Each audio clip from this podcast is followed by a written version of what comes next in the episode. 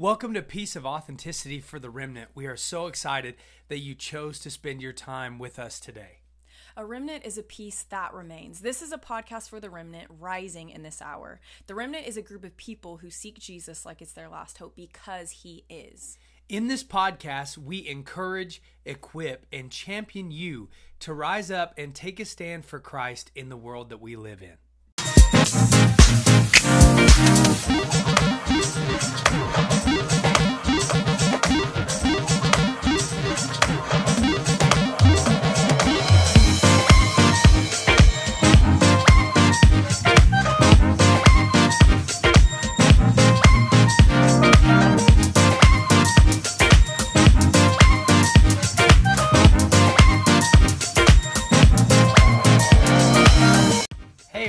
What's going on? Hey guys. Welcome back for part two of At the Table. There it is. Here we are.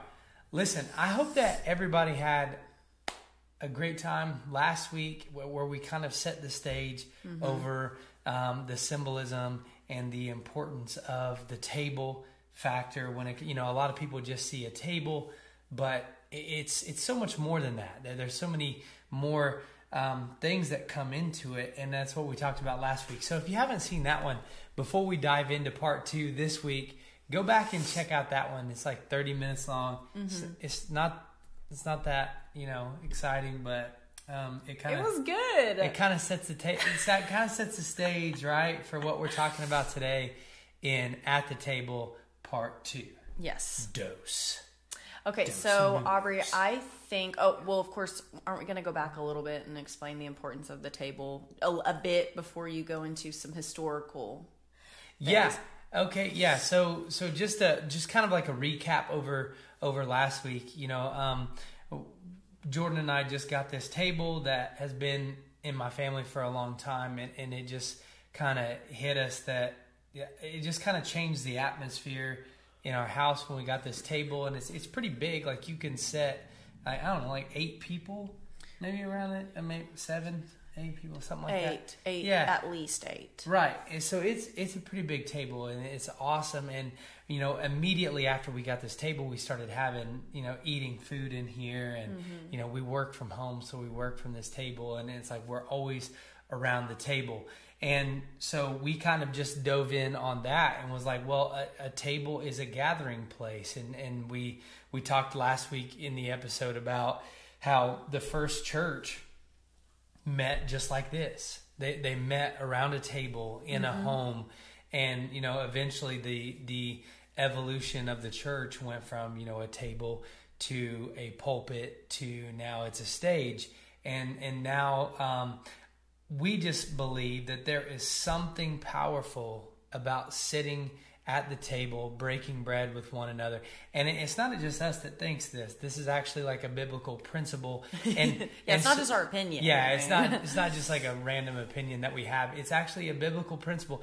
And so that's what we are going to talk about today is the biblical just the significance of the table using scripture and using the Greco-Roman culture that the Bible was actually written in, right? Because if, if you've been on this journey with us now, you know that the context of scripture how we're supposed to read scripture is not through the lens of like an American lens. It's it's a Greco-Roman. That's where Yeah, the Paul- New Testament, The New Testament. Yeah, yeah. The, the New Testament was written to the the Greco-Roman world, and so in order to understand some of the principles and the things that Paul or Peter or any of these fine gentlemen are writing about, you have to understand the culture that they were living in.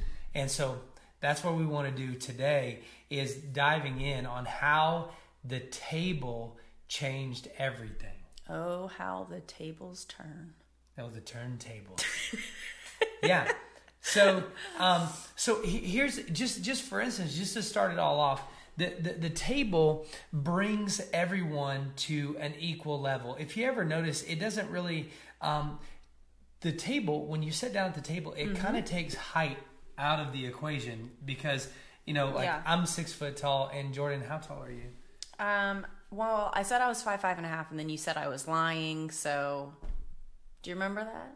So I won't a bring lot, up- so a lot shorter than me, right? So she's a lot. Short, but when we sit at the Just table, look look at how look at how pretty even it is now, and we can look eye to eye. I, I just think that that's that's crazy cool that the, the table just kind of brings everyone to the same level, and um, so this is critical for the Greco-Roman culture that that we are studying today because the table was actually a symbol of of dignity right? When you mm-hmm. we, we talked about it last week and how like you had to be noble or you had to be a free person to sit at the table because all the servants and slaves had to stand mm-hmm, in in, the the back. back and they had to serve the people that were seated at the table and so in in the Greco-Roman culture, your table when you would invite people over to dinner and you would set up your table, you would be seated based off of how dignified you were, how fancy dressed you were, how how much money you had, how much influence you had. Were, were you were you mm-hmm. involved in the Roman government or you know what I mean? Like it was just kind of you were seated at the table based on what happens outside your home based on how much influence you had. And uh, that wasn't just at the table. I mean, you were reminded of your cl- your place in society every single day. place you went. I mean, if you went to the theater, you had to designate a seat for your class, which means how much money you made, what your family was known for. I mean, you were classified like you had to sit in the theater up in the nosebleeds if you had no money, you know. Yeah. And then um, even the clothing that you wore, you had to wear a certain type of clothing to show where your class, where you were situated in like class, social class, right? And then even where you lived in the city. And then, like Aubrey said, where you sat for meals. Yeah. Every single situation of your life, you were reminded exa- exactly where you deserve to be. Yeah. And so we we we dove into this a little bit when we were studying the lenses on how to how to read scripture in context and everything. But what what was so crazy about the table is the, the Romans were were used to I mean the, the table is is nothing new. Right, mm-hmm. like it's been around forever. It, it, it's not like we're coming with this mind blowing type of teaching that's just like, oh my gosh, and then the table just changed everything. Well, it, it wasn't necessarily the table mm-hmm. per se, but it was what happened at the table that changed everything. Jesus and his ministry, if you if you carefully watch what Jesus did in his ministry as he was walking among us in human flesh, notice who he ate with. Mm-hmm. Notice who he brought to the table with him you, you think about the story of Zacchaeus, mm-hmm. right? And Zacchaeus was despised in He his a, town. yeah, tax collector. He's Everyone tax hated collector. them. Boom. And and so Jesus walks up there and you know, we all know the song if you grew up in church, Zacchaeus was a wee, little, little man, man. and a wee little man was he. and he climbed up in that sycamore tree for the Lord he was trying to see, right? Yeah. And so there's this whole jingle about it. And we think it's awesome because we learn about it in, in, in Sunday school or children's ministry or whatever, or at least I did back in the day. And but but we don't understand the significance of that. The significance was that the the tax collectors were despised among the Jews. They were they were turncoats. They were Benedict Arnold, you know, in America. Yeah, they were thieves and Right. they stole right in front of Yeah. Jews, their own people, and Right. stole from them. And so Jesus comes in and he enters the scene and he sees this little bitty man, this wee little man up in the tree, and he says, Tonight I'm going to have dinner at your house. Boom. Everybody around was just mind blown because they're like, What? what- You want to eat with Zacchaeus, mm-hmm. right? But Jesus brought, not only did he bring Zacchaeus to the table, but he brought his friends around there too. You know what I mean? And, mm-hmm. and so, like, Jesus is already using the table against the Roman system. Mm-hmm. Because he's bringing the people that don't deserve to be at the table, he's bringing them to the table and he's dining with them. So you have Zacchaeus, and just like we talked about last week, you have you have Matthew, you have mm-hmm. Levi, and Yeah. it's same thing, same situation, tax collector. You even have the lepers. I mean, Right. those people weren't even allowed in the city the gates. city, So I don't know how yeah. Jesus. I don't know how that happened, but like They were women, just drawn to him, I guess. yeah, It, it just so many people that you wouldn't have expected to sit at the table were there with Jesus. He invited them, and Um, yeah, is lepers, beggars, prostitutes, sinners, tax collectors, eh, eh, you, you name it. But what what's so important about this is we're using the symbol of the table because Jesus was bringing these people to the table at the Last Supper. He he brought the disciples to the table to to break bread, to to have communion with his closest followers, with his closest confidants. And and I don't think that that was by accident. No, I think it was no. it was on purpose. It was very intentional. It was very important to Jesus. If if you okay, so it, it makes me even think about like when someone's on death row, they get to pick their last meal. yeah. Or you know, so Jesus knew it was his last meal. Who was he going to eat it with? Where was it? Was so important to him the table to sit down with them, right? Because they could have sat around a campfire. They could have could've.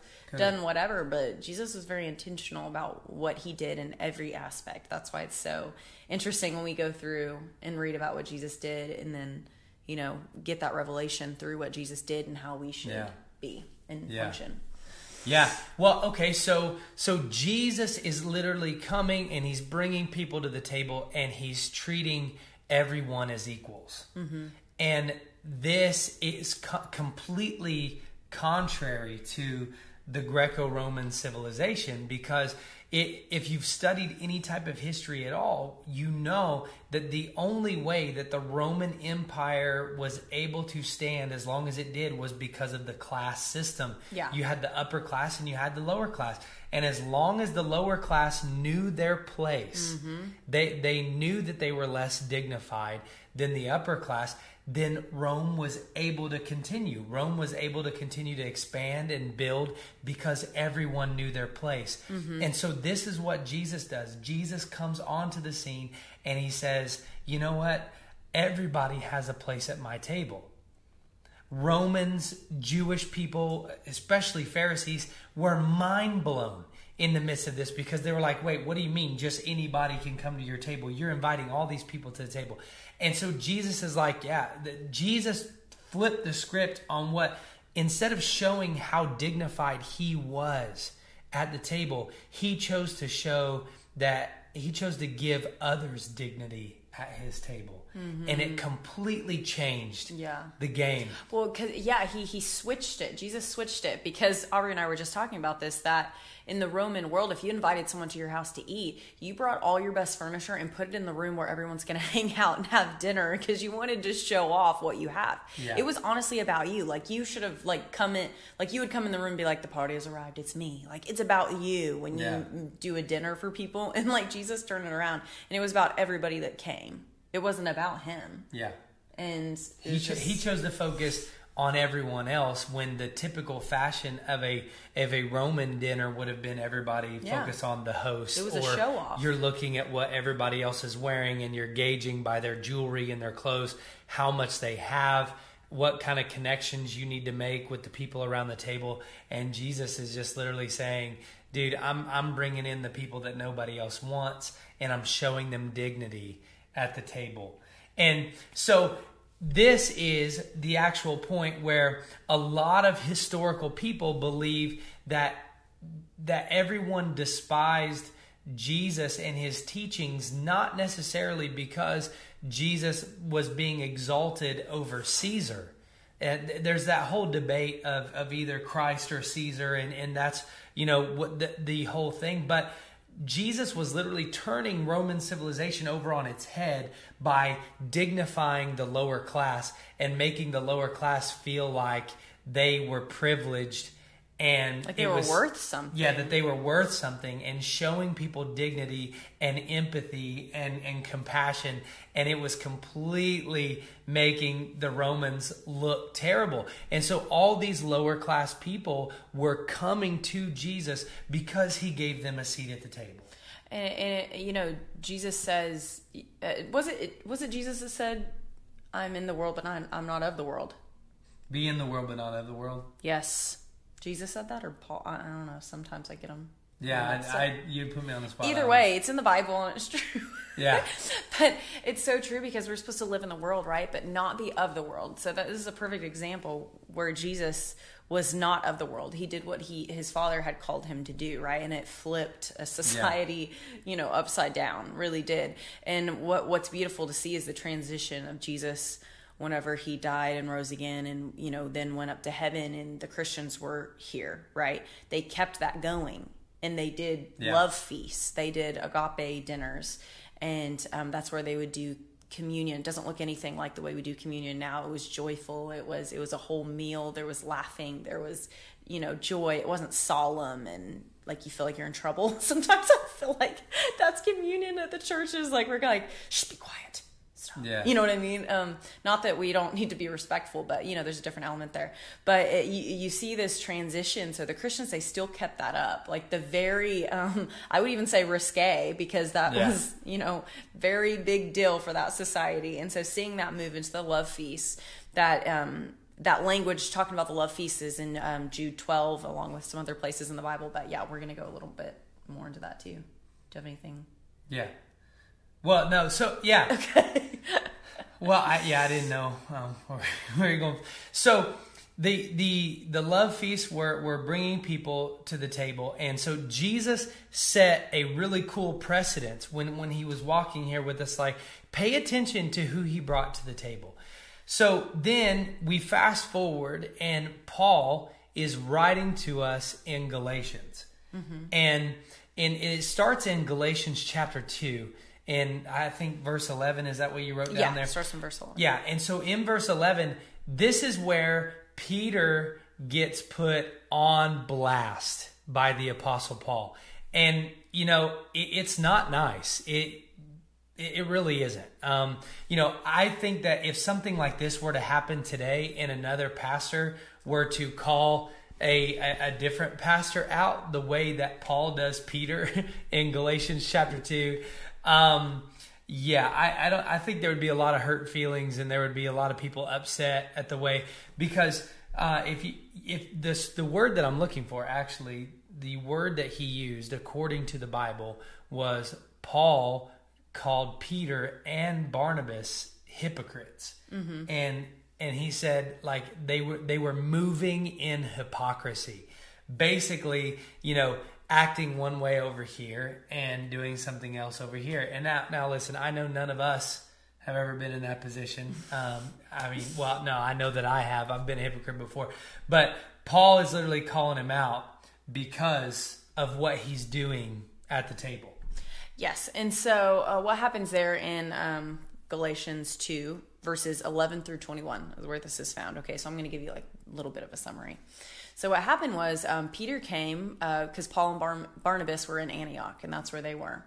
And um, so Peter came to visit. And the thing about the the first century church is it was a mix of Jewish Christians and Gentile Christians. It was just a mix, Yeah. and so they were kind of learning. It was it was like a learning time of like, oh, well, they don't really abide by the law. Do we abide by the law? You know, you kind of see this in the letters um, from Paul, Peter, John. I mean, all of them. They all kind of like talk about this and it's that question of well how much of the law? Do we still obey the law or is there no law? Do the gentiles need to obey the law? It was it was a lot of questions like that. And so it came to be that the gentiles did not have to live under the law of moses. Like it became very you know there was that revelation. And so that was the way it was. Even even the jews that were born again christians they didn't have to abide by they didn't have to be under that umbrella of the full law of Moses, right? Okay, so that's where we're at. And so Peter came and he was visiting Paul and Barnabas. And he i mean, they were having these love feasts. I mean, they got together often. Um, they laughed, they fellowshiped, they learned more about Jesus. I mean, the gospel, all these things, right? And they would sit at a table together, a table like this. And Jews, Gentiles, all of them, all mixed, sitting together. It's it's beautiful, beautiful picture when you think about it, and you think about some of the issues that they were dealing with too. And so um, it comes to where there are some Jews that come in from Jerusalem, and they come to Antioch, and then all of a sudden Peter switches, and he doesn't allow the Gentiles to sit with him and the Jews that came. And even Barnabas jumps on the wagon, and so they separate themselves, and it becomes a really um, like obvious awkward, painful thing. Like picture yourself as a Gentile. I mean, you probably are. I mean, I am. you, you know, and picture yourself as that, that someone you were so close to, somebody that you really um, was teaching you amazing things, right? They were building relationships with Peter. And then all of a sudden, Peter's like, yeah, you're not good enough to sit with me anymore. Like mm. all of a sudden, it just switched. And Paul wasn't going to have it. Like he was upset. And, um, it was actually very obvious that since this offense happened in front of everyone, Paul confronted it in front of everyone. And so there was a lot of wisdom there with that. And yeah, it wasn't very pretty because he did call yeah. um, Peter and Barnabas hypocrites. But what's really interesting about the Greek word hypocrite is it, it means to put on a mask. And so I think that's really interesting too, because Peter was all about hanging out with the Gentiles before those Jews came in. And he was even eating pork. He was doing all these things that Jews wouldn't do, right, when they were under the law of Moses. And then all of a sudden, things switch. And he acts like he's been abiding to this law of Moses, like since day one, because those the Jewish Christians came. And another thing I was reading too is that he may have feared that they saw this when the Jews came, that they would see Peter mingling with these Gentile Christians and they could go back to Jerusalem and maybe get him like a lower position or something. So yeah. there was fear of man and there was pressure involved in this. And like Peter knew the truth, right? But he still didn't, um, I guess, abide by that truth. Yeah. You know? Well, I, I think that, that it's important to understand that that Peter, of all people, saw how Jesus brought people to the table. You mm-hmm. know what I mean? Mm-hmm. Like like G, like Peter was there the whole time. Yeah, he saw this. And yeah, he saw Jesus continually. And and Peter rocked with with Jesus the whole time even though, you know, a lot of times Jesus came under fire for who he brought to the table.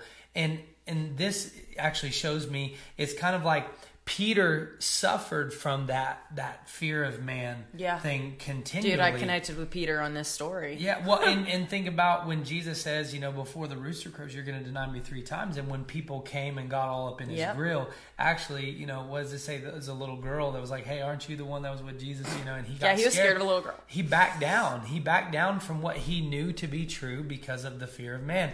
And I think that we all kind of suffer from that at times. And that's why teachings like this are so important to understand at the table, is because Jesus set a precedent And, and Paul very clearly called out Peter on this because Paul's like, Jesus set this precedence. It's it's not what it's not what you know I'm coming exactly. to the table with. It's like and, and he's like, Peter, you know better than this.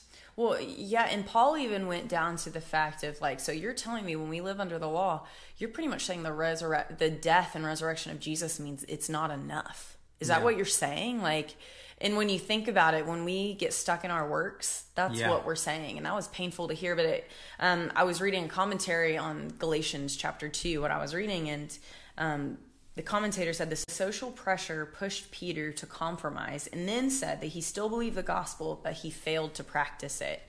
Mm. And so, yeah, he didn't forget. He didn't. It, it, was the it was the pressure. It was the fear of man to where he knew, which is kind of a real. It's not kind of. It's a really scary place to be where you know right something, but you act yeah on something else. Well, and and I think that we can all. I think we can all relate with that in a way. There's there's been so many times in in my walk with the Lord that you know I, I was put in a position where like I knew the right thing to do, but yet compromised because it was like, well, you know, this will kind of be a win-win for all parties. Yeah. Instead of doing what I knew to be true, there's that little um, slight you know moment of compromise there and you know what i mm-hmm. mean and it just kind of and, and, i think that's no, not I think. I know that's why I love the Bible so much because there are real people in the Bible, real people that make real mistakes and yeah. they lived, they walked this earth. They loved Jesus. They they seek the Father, but there were also times where they knew the truth but they didn't do the truth. Yeah. You know. Yeah, absolutely. And so I think that that we can, we're all kind of getting the picture of of really like what we're trying to get at with with this with this series of of being at the table. Because like we talked about last week and the you know Psalms tells us that you prepare a table before me in the presence of my enemies. And you know like we we understand that um, that Jesus came to the table and he brought all these other people and it was completely against culture is completely against everything. And and then so then we have paul on the scene and and he's he's calling out peter because Yeah. paul is is ministering to these gentiles and they're like hey you know peter was eating with us. And then all of a sudden now he's not. And you know but paul calls out peter and he's like you know you know better than to do this. And so it, it kind of leads me to a hmm. place of what what is it? What is it that we can do to bring everybody to the table because i know Yeah. i know that when when we've been involved in in the church and, and everything like that like we can we can oftentimes get comfortable in in our seats and, and we can look at other people that might be entering our church on sundays and we can be like oh man and we could know everything about that person and we can you know oh bless their heart. Yeah they definitely need to be here. You know and, and we can we can um, you know put ourselves in a position where we are literally looking down on people and, and not necessarily putting ourselves in a position of oh well we're going to be around the table and everybody else is like a slave or a servant you know back here. Like not not putting ourselves on levels quite like the Romans in, in a very physical but what about spiritually? You know when we look at people and it's like well um, I'm they're clearly not anywhere close to our level. Mm-hmm. you know I, I can't be seen with that person because that'll make me look terrible you know or I don't I don't want to waste time on that person because I'll never get that time back you know? Mm-hmm. And and I- I don't ever see any parts of scripture at all to where you have people wrestling with the oh should i you know should i be at the table with you? Jesus never talked with his disciples and was like hey do you think that we should go mm-hmm. and hang out with these people or not? I mean he just went. He was about the father's business. He he just walked in obedience and he broke bread with with the least acceptable with the, with the the chiefs among sinners Yeah. you know and and and he set that precedence that here at the table we are all equal. Mm-hmm. We we all have dignity. We we all have something to bring to to share to you know give somebody that place. And and like during this whole time that you know we're reading in galatians and most most all the new testament christians are being killed.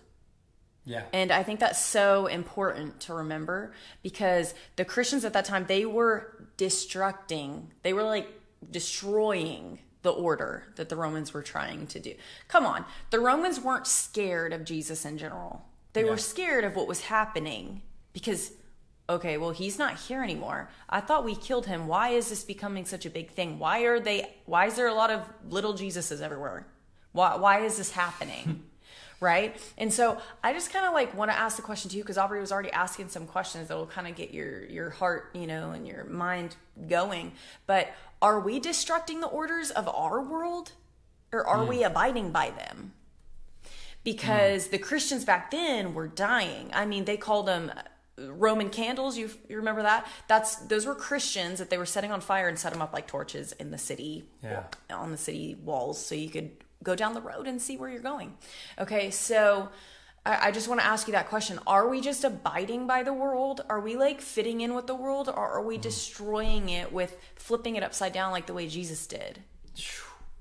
because that's super convicting because i i just i I'm, i have to be honest okay if if you're just going to church every sunday and i mean you're reading a bible verse here and there and you've made it almost like rules in your head of things you need to get done throughout the day our mindset's wrong so i have a question it's an old question but if you were put on trial with the whole you're a follower of Christ, you know if you're a follower of christ you know you'll be proven guilty. Do you have enough evidence to prove hmm. be proven against you right? It's an old Yeah. one but it's a really good one Yeah. too. So i just want to ask that question because it's powerful.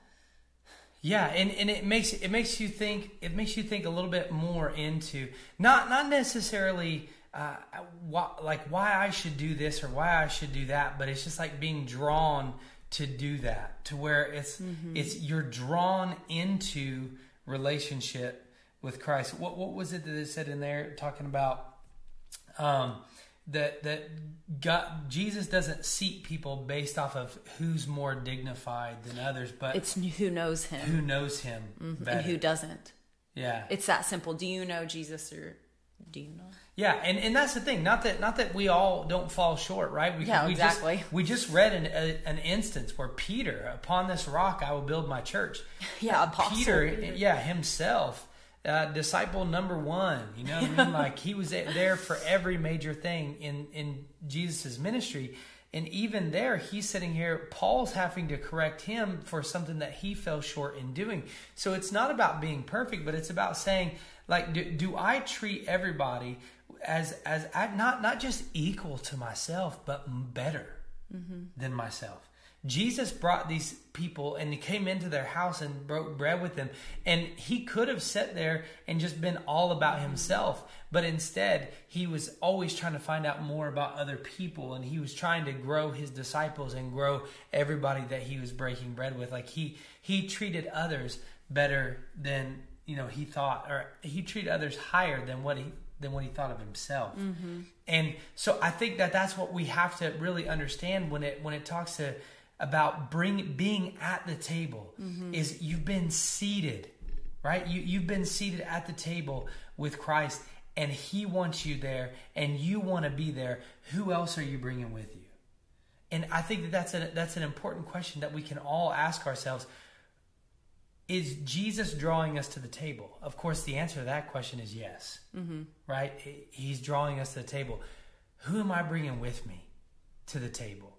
Because at the table, we all see eye to eye. We're on the same plane. And when you bring people to your table and, and you're you're breaking down barriers and, and you're breaking down what the world says like oh you shouldn't be hanging out with that person you shouldn't be doing this if if the if the world is saying that to you then you're probably acting more like Christ than than anybody else. Mm-hmm. so here we are. We're at the table. This was part two. Yes. next week we're gonna come back and and we're gonna we're gonna be talking a little bit more about being at the table. And this one this episode was kind of others focused to where we're like you know who are you bringing to the table? What are mm-hmm. you doing? It's more outward focused next week we're gonna dive in on the inside. We're gonna dive in like on you specifically because believe it or not there are a lot of people out there that feel that they don't deserve a seat at the table with Christ. And you're right you probably don't we don't. We definitely don't. but Jesus says that you do. Mm-hmm. When he gave himself for us and he shed his blood for us, that gave us the opportunity to have a seat at the table. Jesus wants you there. We want to be there. And so we can't wait to dive in on that next week. Yes, yes. So we will see you for part three of At the Table next week. Bye, guys. Bye, guys.